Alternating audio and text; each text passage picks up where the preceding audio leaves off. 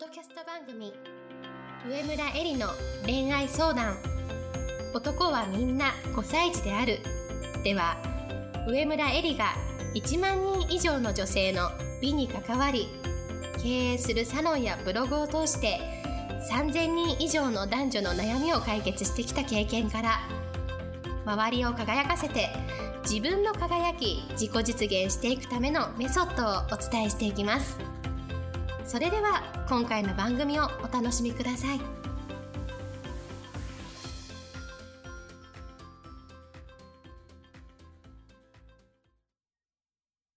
こんばんは、上村えりです。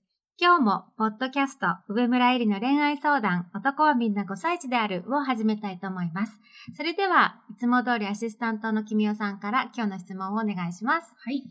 今日の質問は、片思いをしています。彼は私の気持ちを知りながらも、私と付き合う気はありません。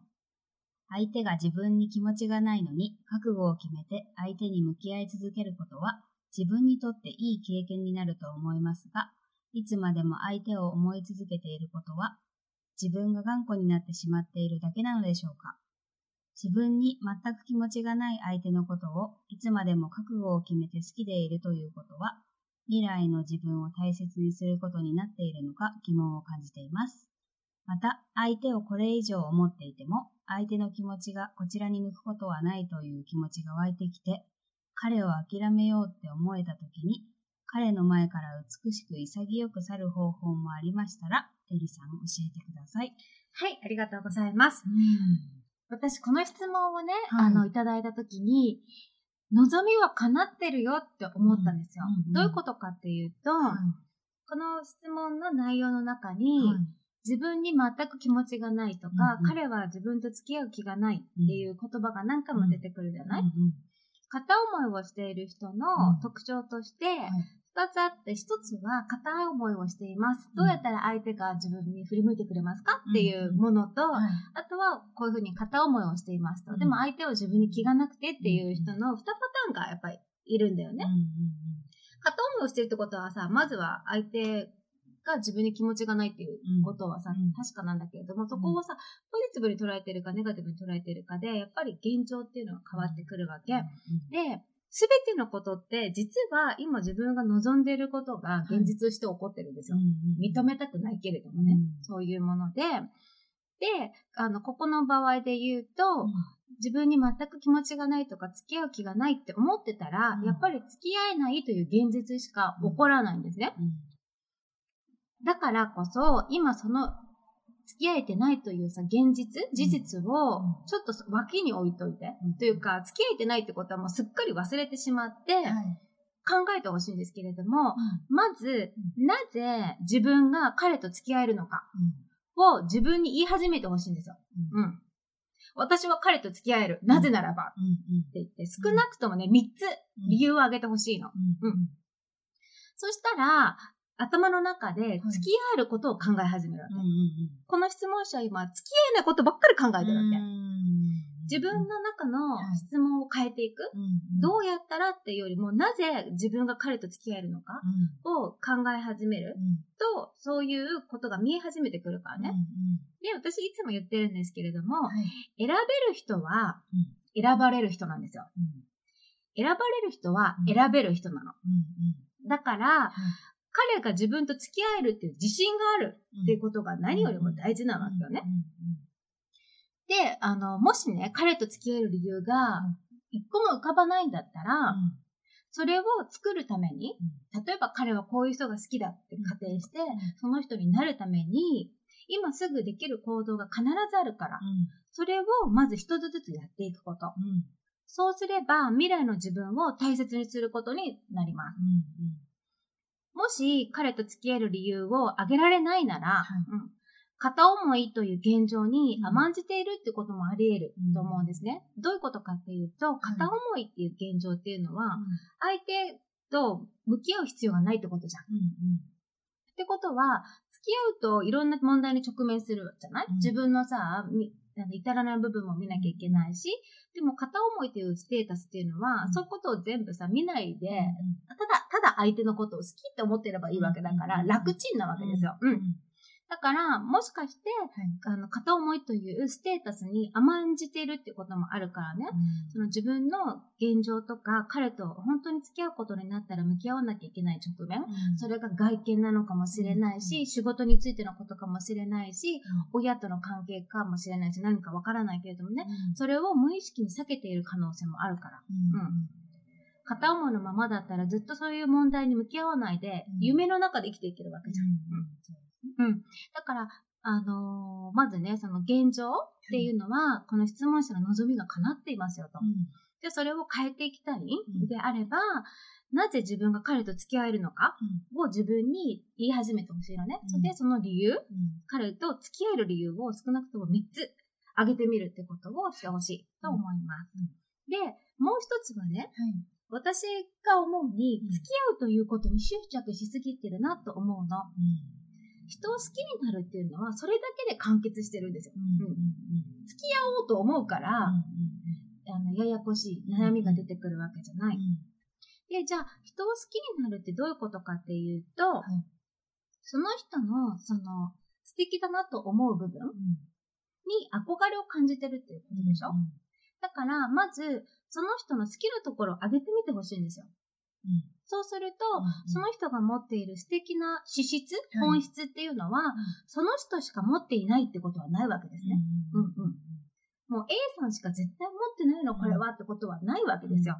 つまり、す自分がその片思いしてるしてる相手にのどういうところが好きなのかっていうことを書いて、うん。書き連ねてみると、彼以外の人の中にもはい。その資質を見つけられることができるわけ。うん。うんそうすると、あのー彼に執着することがなくなるじゃない。自分はこういうものを持っている人が好きなんだなってことがわかるってことだよね。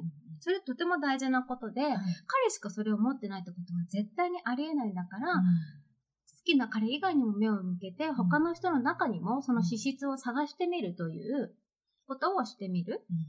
この彼女が、あの、質問者が頑固になってるんじゃないかっていうふうに言ってたと思うんですけれども、彼にしかないと思っていると頑固になります。うんだけれども、彼、自分が彼のことが好きなそのいろいろな要素があると思うんですけれども、それが他の人の中にも見え始めた時に、やっぱ頑固じゃなくなって、うん目が開かれて心がオープンになるからね。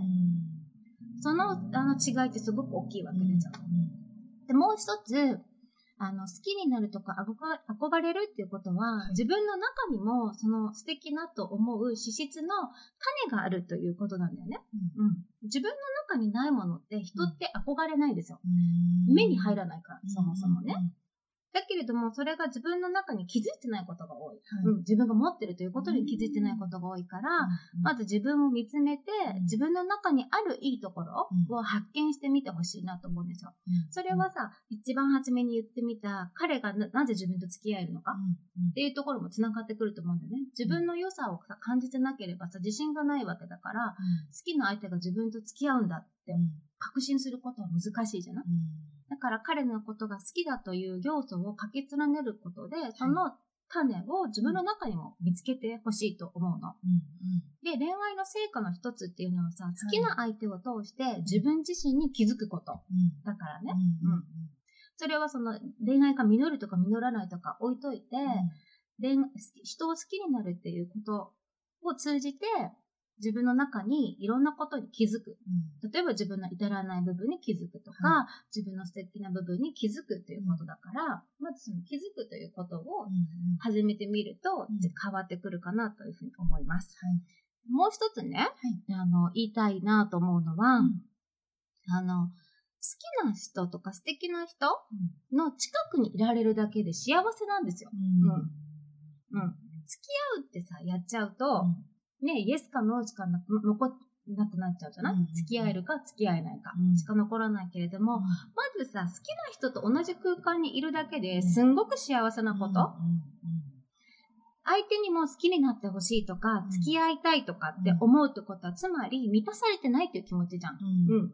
一緒にいるだけじゃ満足しないですって言ってるってことじゃん。そういうね、満たされてない気持ちがあると、満たされないんですよ。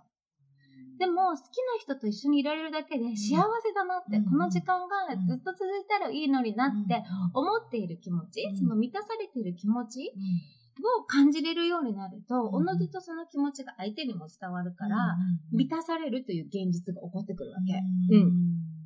すごいなんだ、無意識なさ、その心の話を今話してるけれども、すごく微妙な差だけど、すごく大きい差なわけ。うん。で、えっ、と、その人と一緒の空間にいるだけでさ、幸せなんだから、なるべくたくさん一緒に入れた方がいいじゃん。